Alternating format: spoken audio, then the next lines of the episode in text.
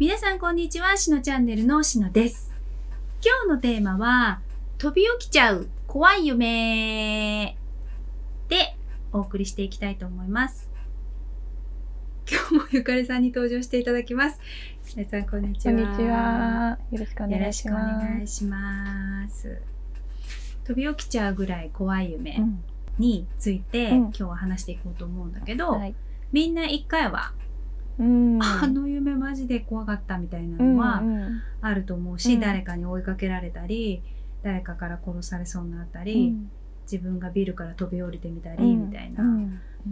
なんかそういう怖い夢ってじゃあどんなんか何かの暗示なんじゃないかみたいな、うん。なんかね、うん。こう不吉な予感じゃないけど、うんうんうんなんかそういう風に捉えられがちだったりするのかなと思って、うんうん。今日は怖い夢についてうんお話ししていけたらいいなと思います。はい。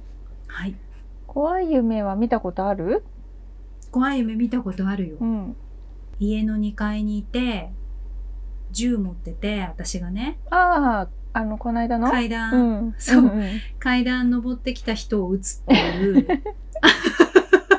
バトルロ殺すワイヤ方だっルだね。たんだけど で殺す方ででしかもその殺された人は生きてるからまだ生きてて、うん。その2階から飛び降りてくっていう、でそれに習うかのように私も一緒に飛び降りるっていううん夢だったんだけど、もうね別に怖いっていうかそれ恐ろしい夢だなとは思うけど、もう解釈としてはねいろいろゆかりさんからも教わってるから、うん。そこまでこう自分がドキドキするようなことはなかったけど、うん。一番最初の方に見てた、あのジャニーズの二宮君が、うん。上半身と下半身にうん。真っ二つにちぎれるっていう夢を 見た時はもう本当に恐ろしかったっけしかもうん。何者かに追われてたから、うん。二宮君と一緒に私は逃げてたからね、うんうんうんでも二宮君は紳士だったから、うん。私にちゃんと逃げろって言ってくれたわけ、うんうんうんで私は車から飛び出してうん。草むらに隠れたんだけど、うん。二宮君は、あえなく撃沈、うん。あ の真っ二つに引きちぎられてたからその時はねもうあっちゃーっていう感じだったよね。いやでも結構衝撃的だよね。この、うん。やっぱ起きてる状態で体験できないことがうん。夢の中だと起こるわけで、衝撃を受けるってすごく結構大事なことで本当人って変わら変わらない生き物なのね全然、うん。あのいろんなことがあってすごい生まれ変わったようだって言ってもやっぱり全然その自分の世界からはなかなか出れないというか相当な衝撃じゃない限りそんな変化していかないっていうのがあるんだけどそういうふうに現実世界で例えばね同じようなことが起こってしまったら、うん。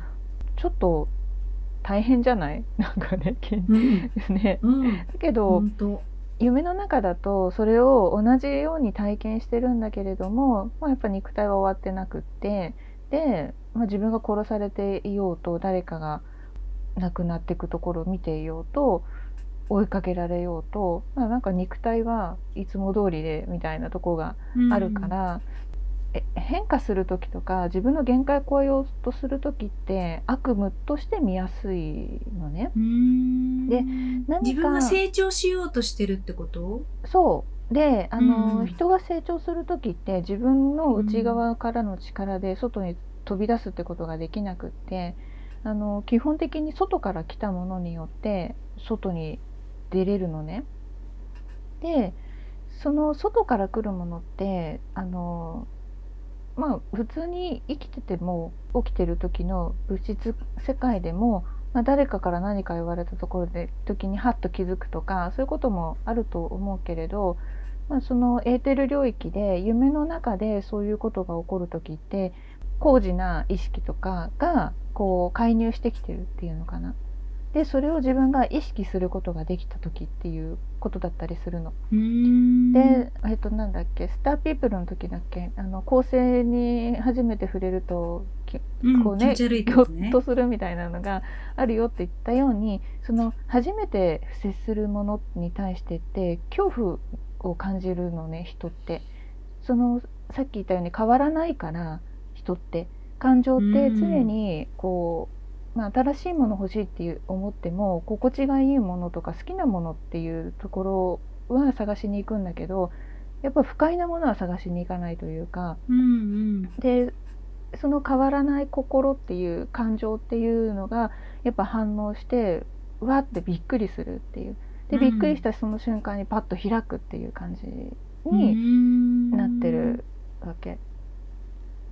だから現実世界でも同じなの何かに対して恐怖を抱くとか不安を感じるとかざわざわするとか落ち着かないっていうそういうこう場面であると思うし、うん理由はないんだけどなんかそういう感じがするっていう時って何かしらその自分の限界を超えようとしてる時の合図っていうことなわけ。うんただ変化する時ってものすごく不安定だし不安定だから変化することができるわけうね。ん。一回固まったものは一回こう解放するというか解き解かなければまた構築することができないから、心理反応っていうの？このうん。恐怖とかびっくりするっていうのがね。うん。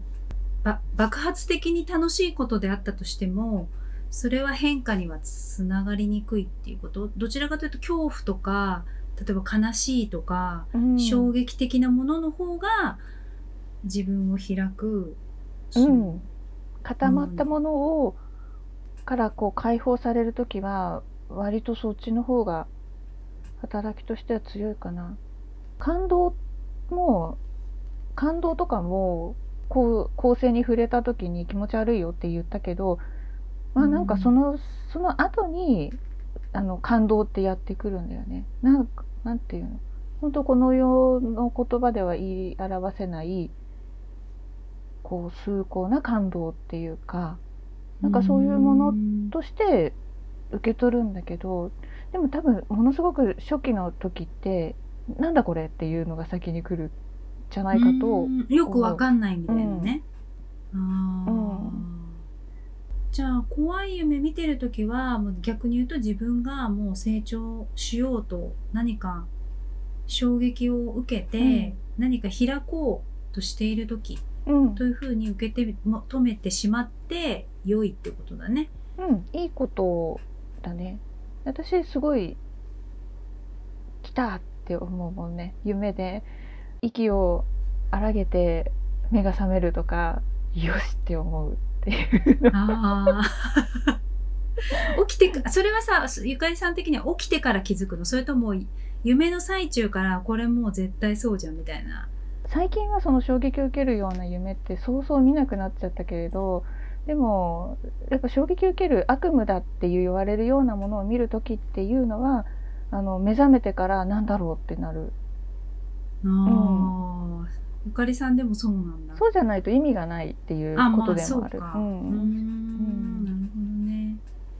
皆さんぜひ、怖い夢見ちゃったと思っても自分が成長している時だと思って受け止めていきましょう。ということで次の動画も見てね見てね